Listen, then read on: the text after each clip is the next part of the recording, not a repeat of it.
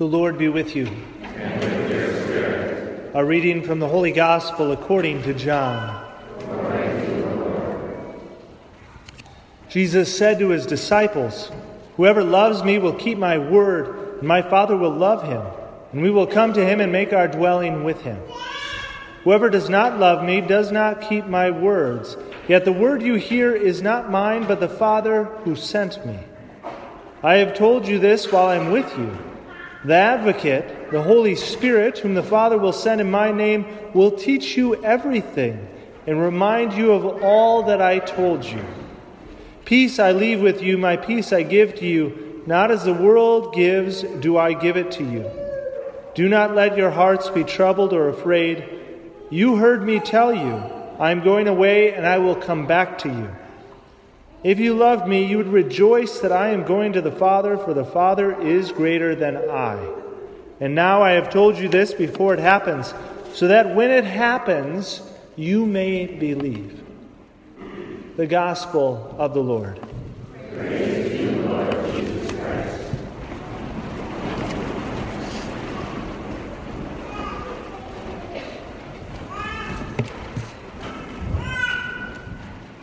In the first reading today, we hear about the first council, the first ecumenical council. The most recent one was Vatican II, but the first one was the Council of Jerusalem. Except for it's very strange here because we actually skip over the whole council. I don't know whether you caught that, but initially the first two verses are kind of talking about how they're going to go to Jerusalem, and then all of a sudden the next line is that the apostles are sending people back to Antioch. And they cut out in Scripture, not in Scripture, the, the lectionary that the church has put together, cut out the whole section of the Council of Jerusalem. But the Council of Jerusalem is this gathering, which it kind of talks about, of all the apostles, of all the elders, to discuss this hot topic. Is circumcision necessary or not? And this is no small issue, that is for sure. Because um, because it's similar, like we would experience with baptism in the Catholic Church, right? Baptism is necessary, so all of a sudden to be able to say that that's not necessary, you're like, wait, what, what's going on here? Within Israel, to be part of the chosen people, circumcision was necessary. And so to say that it wasn't necessary is a big change.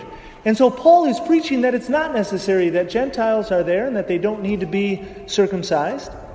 And the Judaizers behind are kind of like, yeah, that's what he's saying, but you really need to be circumcised.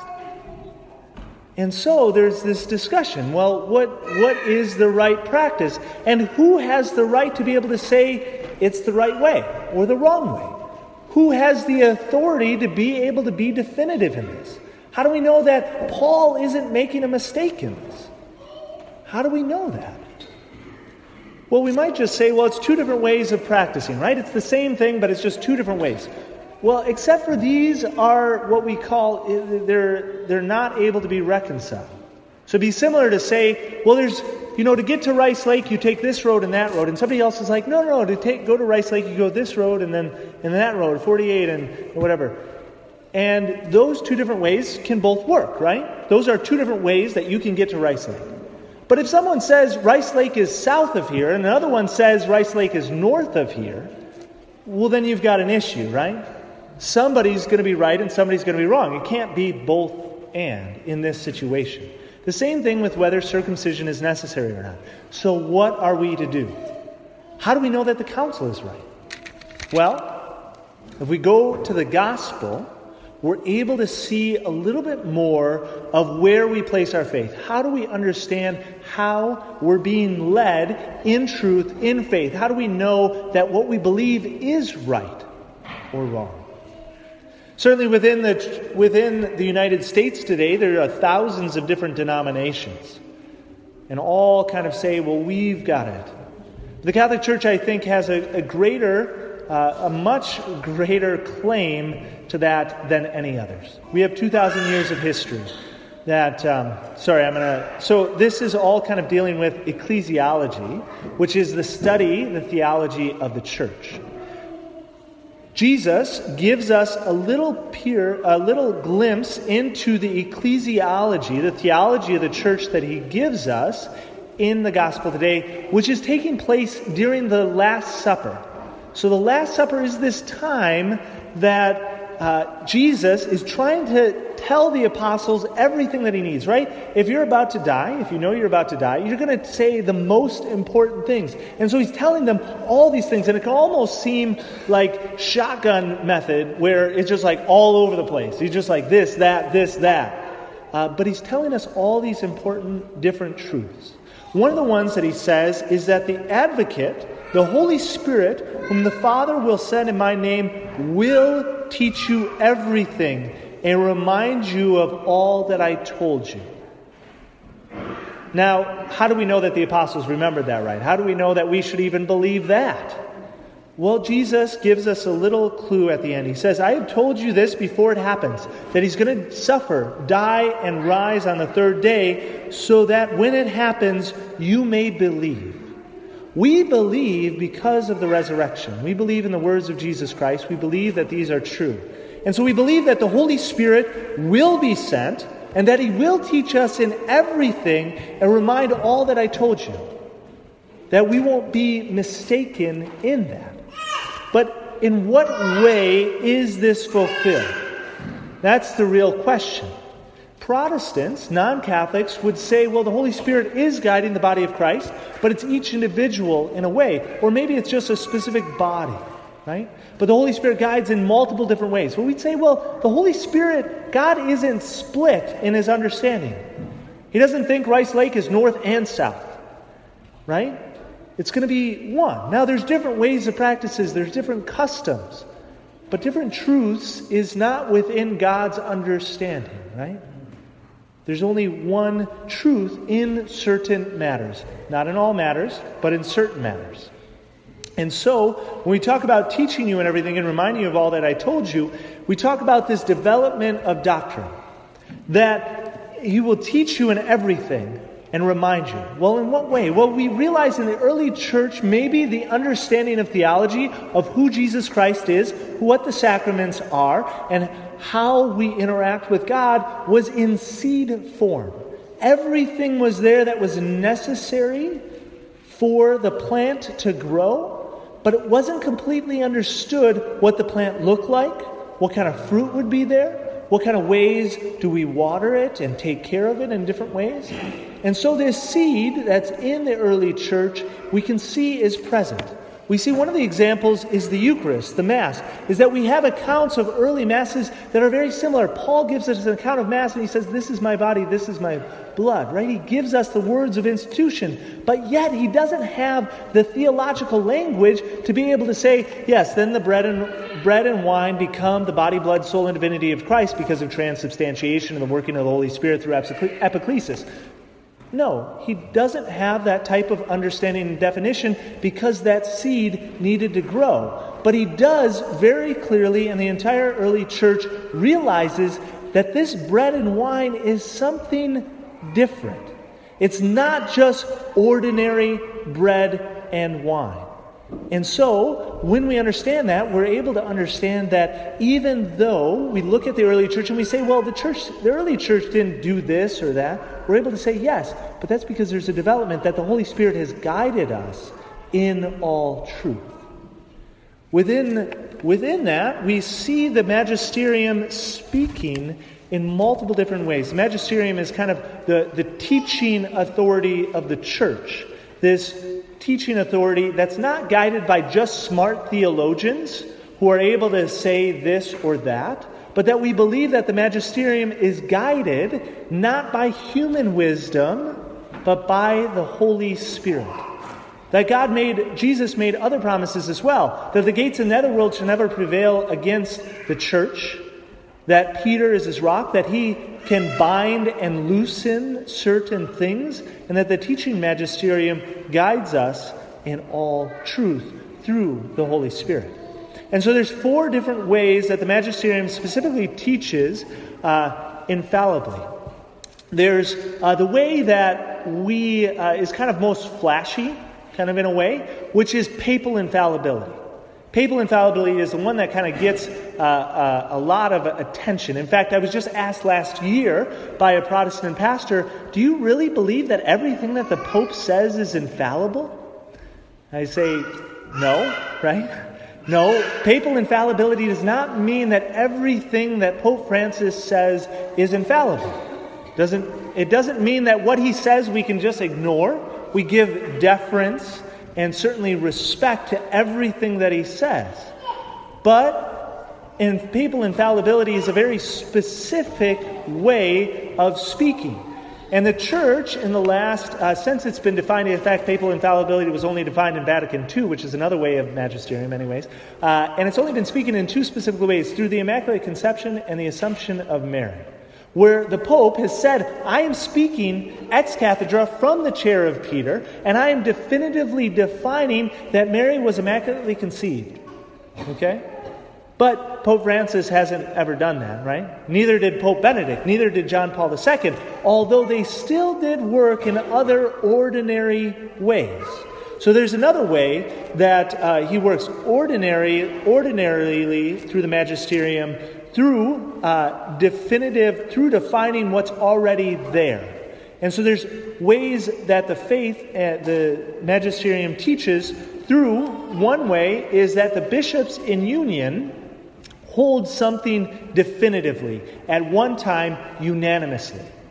Now, this it was actually demonstrated in 1994, where John Paul II actually surveyed all the bishops throughout the world and asked them whether murdering innocent was immoral. And all the bishops unanimously said, yes, murdering the innocent is immoral. Then he asked, is abortion immoral? And unanimously, every single bishop throughout the world said, yes, it is immoral. Then he asked, is euthanasia, is that immoral? And unanimously, every single bishop said yes. This is an ordinary way where the, the church teaches. Now, that was kind of revealed to us. But there are many other cases that theologians have made that says that the bishops at one time have unanimously, in a specific faith and moral, not custom or practice, have been in agreement and thus infallibly speak. One of the other ways that maybe not as uh, confusing as that one is within ecumenical councils, which we talked about in the first reading, which is the first ecumenical council, where all the bishops, apostles, the successor of the apostles, come together with Peter and discuss different topics that need to be discussed. In the first Jerusalem council, it was circumcision. Uh, at other councils, it was other things. In the Council of Nicaea, Nicaea Constantinople, which is where we get our, uh, our creed from, is, is that, where we're like, wait, who is Jesus? Is Jesus God or is he human? Some people were saying he's human. Some people say he was God. Some people say he wasn't human. He wasn't God. And so there's discussion within the Ecumenical Council. We believe that the Holy Spirit led us not just through human means, but through the Holy Spirit to guide us infallibly in all truth. And so when we profess that creed, we don't profess a human creed, we profess a creed that has been given to us through Jesus, through the Holy Spirit that has guided us in all things through that seed form to blossom into fruit. Now, one of the last ways that the magisterium infallibly, well, speaks is through the sensus fidei, which is a little bit more kind of, a, of an awkward thing because it's really hard to tell what that is. The sensus fidei is the faith or the faith and morals of the people, kind of the sense of the faithful. And so this is in union with all the lay people, all the bishops, that this kind of works in tradition in some way right? If the, if the faithful people have always believed something, that we continue to hold it. It's actually one of the arguments for the Immaculate Conception was it was infallibly declared by Pope Pius IX, but it was kind of one of the reasons why he gave was that the faithful have always believed that Mary was immaculately conceived, even though there might have been a little bit discussion, overwhelming majority. And so we kind of see the way that the Holy Spirit continues to guide us in tradition within the Catholic Church. That we, our group, our sense of the faithful is not definitive. that the Holy Spirit is working here within this community, but not definitively and not infallibly in the midst of it all. It's one of the beautiful things we have Memorial Day this weekend. We remember those who have gone before us.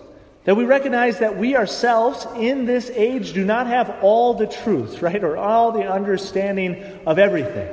That the church is very progressive and liberal in many things, but it's not progressive and liberal in everything. That we also recognize the uh, error and the, the trouble and the uh, danger of progressive ideas at times when they're in contradiction with the sense of the faithful and tradition of those who have gone before us. Those who have gone before us that were not dumb, but were very smart and seriously investigated the faith and seriously engaged.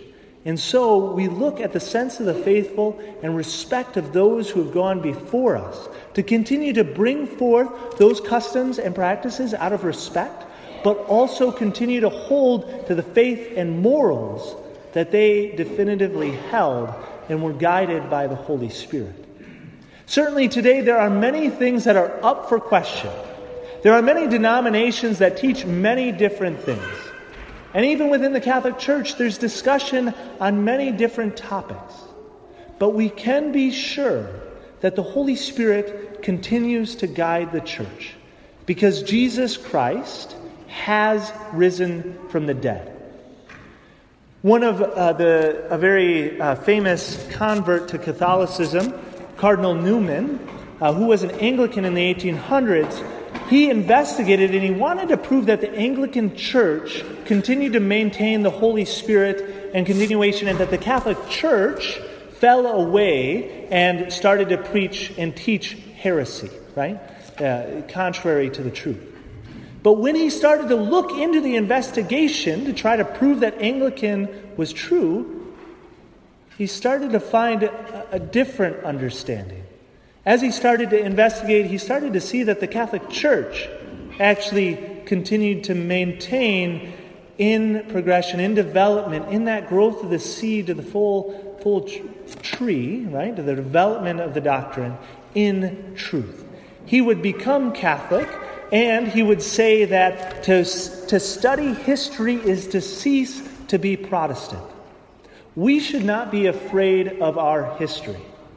Certainly, there are some individuals acting contrary to the teachings of the church, and even many popes who did not live out the faith and morals that they taught. But we have faith that the Holy Spirit continues to guide the church today in all truth. That faith and customs might come and go, or not faith and customs, practices and customs small t things, but that the Holy Spirit guides us in all truth. And so may we have that faith in that when we come to doubts. When we say, what is Revelation even about? Is that even sacred scripture? It's kind of crazy. That's the second reading, Revelation. But yes, it is the Word of God. It is from God. Even though that the church hasn't definitively defined what all of it means, it is the Word of God. That even though that the bread and water the bread and wine looked like ordinary bread and wine, that there's something more, and that the church is faithful in our teaching.